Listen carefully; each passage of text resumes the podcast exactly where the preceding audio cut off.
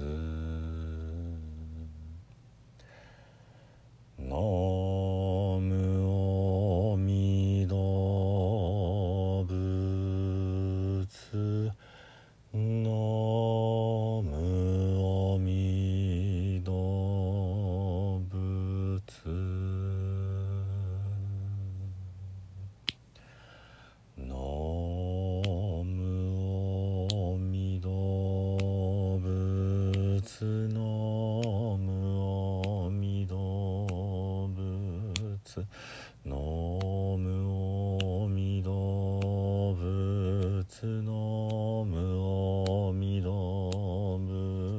阿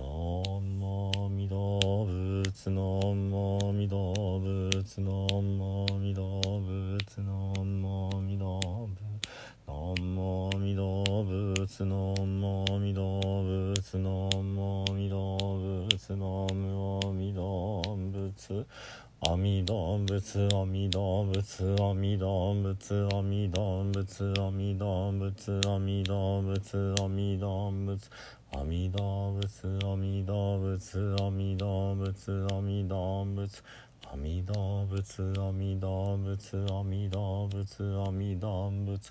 弥陀仏阿弥陀仏ナム阿弥陀仏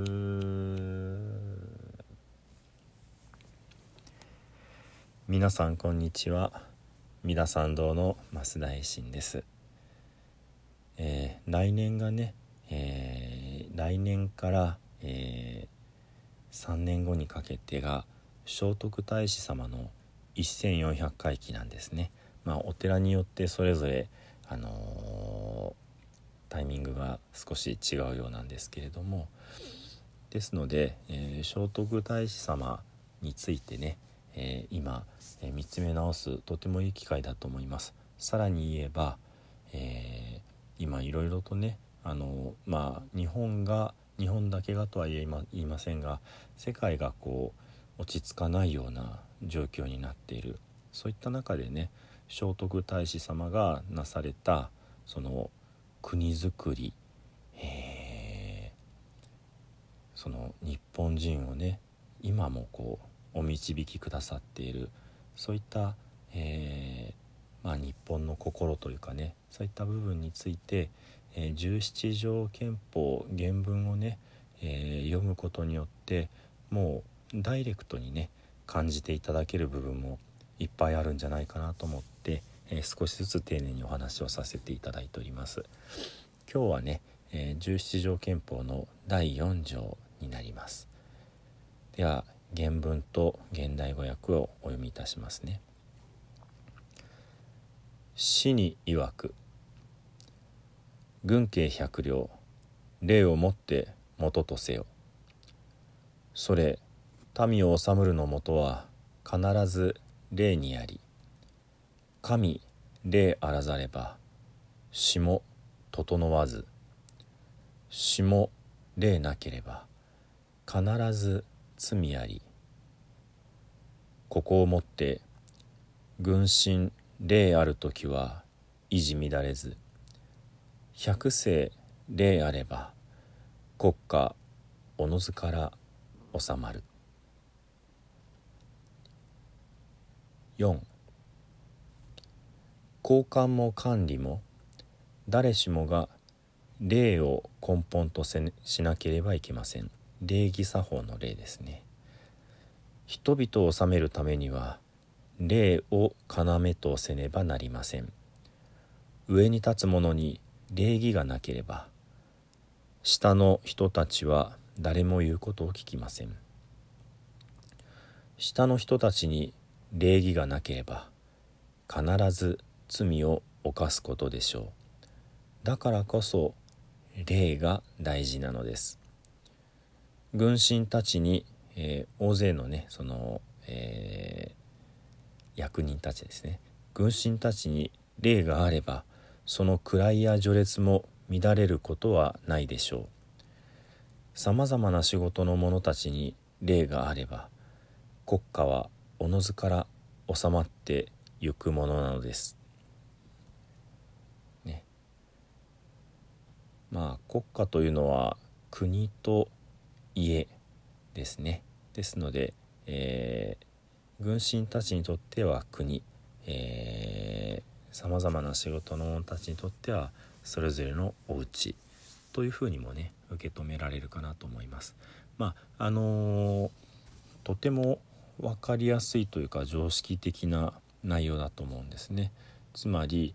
礼儀が大事です。まあマナーが大事ですって感じですかね。その人間としての礼節がなければいけませんよ。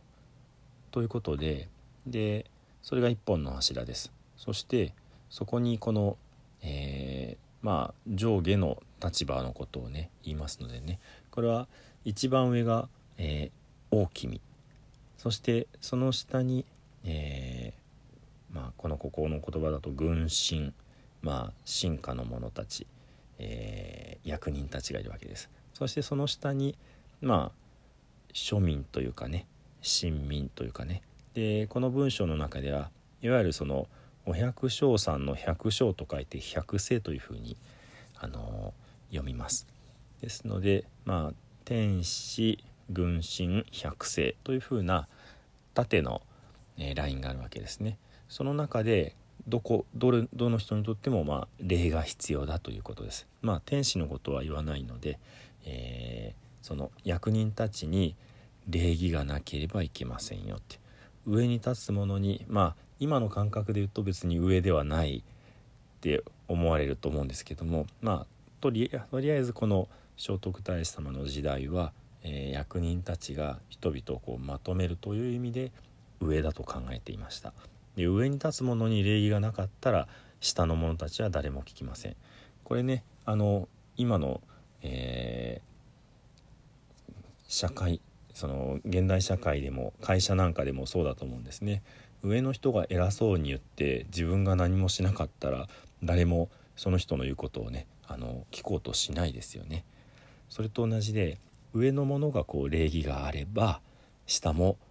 そのようにしなきゃいけないなって思うってことです。そして上が礼儀なかったら下もやらない。んで下の人たちに礼儀がなかったら今度はそのまあルールがないということになるのでね。あのー、悪いことも平気でするようになっていっちゃうっていうようなね。まあそんなことかなっていうふうに思います。なんかね今の世界情勢を重ね合わせてみてもねあのもしかしたらこういう、えー、礼節というかね守るべきことっていうあの些細に思われることがおろそかにされてるがゆえにいろいろとこうあの紐が緩んできてるのかなっていう感じもするわけですね。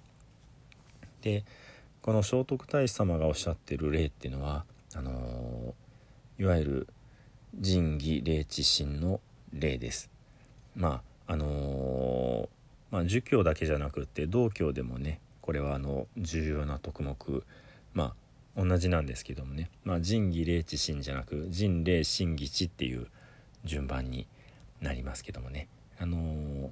余談ですけども漢位十二回の冠の順番っていうのは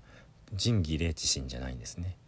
仁礼信義智という道教であの重んじる順番になっています。まあそのえー、人霊神義地の5つのさらに上に、えー、徳がついてね、あの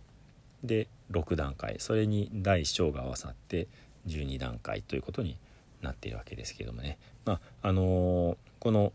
霊というのは中国で重んじられた、え価値観でそして、え儒教の中で、え最も重視されたのがこの霊ともう一つ音楽の楽と書いて霊楽ということなんですね。で霊楽というのはまああのー、まあ、楽はそのまま歌を歌うということになるんですけどもその目上の方に対してこうお仕えするのに、えー、礼儀作法にかなっていてそれからまあ歌をまあ歌うこれはまあその中国の漢詩みたいなねこう整ったまあ、えー、歌でもってこう褒めたたえるとかそういうことかなと思うんですけどもねあのまあちょっと、えー、分かりにくくて申し訳ないです。そういう儒教において目上の人に失礼がないように振る舞うべき、えー、要件として、まあ、根本に例があるわけですね。でそれはその儒者が天使に対してその国を治めている方に対しての態度でありますしもう一つ言うとその、えー、儒教というのはですね根本的にあの、えー、巫女さんが行っていたもので目に見えない世界のつまり、えー、亡くなった方神様そういった方々に対して礼節と歌でもって、えー、おもてなしをする、まあ、失礼がないように交流させていただくという根本があります。まあ、こういう儒教のその、えー、神秘的な話っていうのは普段されないと思いますのでそういうふうに、えー、その人間ごときがその神々とこう交流するのに礼儀礼というのが根本にあるわけです。これが、えー、人間の世界に落とされていって天使に対して進化は礼をもって接しなければいけない、えー、その進化が礼を持っていることによってその治められている臣民たちも礼節を身につけることができる。上があれば下はある。上がなければ下はなくなる。そういうふうにして国の秩序ってことを保っていくべきだってことを言ってるわけですね。ですので単純に礼儀って大事だよねぐらいではなくもっと、えー、深いところからそのまあ儒教道教の価値観を踏まえて日本という国をどのように、えー、作っていくか諸外国に対して恥ずかしくない、えー、なんなら、えー、諸外国のねあの人が読んでもまあびっくりするようなねあよく分かってる人間がこの日本という国をあの束ねてるなってこう思わせるようなね、えー、そんな文章を書いているわけですね。ちょっとあの一つだけ、えー、百世、えー、まあお百姓さんと同じ字だって言いましたけどもこれは百の屍、えー、ということで百の仕事ということになります。でこの文章では、えいろんな職業職種の人っていう意味ですけどもそのいわゆるお百姓さんって言った時には、えー、農作業ってすごいいろんな、あのー、作業が必要なんですね。なのでもうありとあらゆる仕事をこなせる方ということが、まあ、あのお百姓という言葉の、まあ、意味なんだという説があります。まああのー、いろいろあるようですけどもで残念なことにその百姓という、まあえー、農民の方々をえー、江戸時代の封建社会の中で差別的にね、まあ、差別を受ける方の人という意味でね、あのー、使っていたというところから百姓という言葉が放送禁止用語になっているっていうような話を昔聞きました。本当にね、あのー、ちょっとでも差別的だってことになったらもう機械的に、えそれは使っちゃダメみたいにするのがまあ今のその放送業界なんだなと思うと非常にこう残念だなっていう気がします。とても、えー、意味のあるね素晴らしい言葉なのに、えー、釈子定規にね禁止をしてしまってるというお話です。まあ今の今私はそんな放送禁止用語に詳しくないので、えー、変わっているのかもしれないですけどもね、えー、まあではもう一度ね、えー、第4条の原文と日本語訳を読ませていただきます。死に曰く軍慶百両礼をもって元とせよ。それ民を治むるのもとは必ず礼にあり。神礼あらざれば死も整わず。死も礼なければ必ず罪あり。ここをもって軍神礼ある時は維持乱れず百世礼あれば国家おのずから収まる。交換も管理も誰しもが礼を根本としなければいけません。人々を治めるためには礼を要とせねばなりません。上に立つ者に礼儀がなければ下の人たちは誰も言うことを聞きません。下の人たちに礼儀がなければ必ず罪を犯すことでしょう。だからこそ礼が大事なのです。軍神たちに礼があればその位や序列も乱れることはないでしょう。さまざまな仕事の者たちに礼があれば国家はおのずから収まってゆく。ものなのです。では最後に南無阿弥陀仏を十遍ご一緒にお唱えください。土生十年。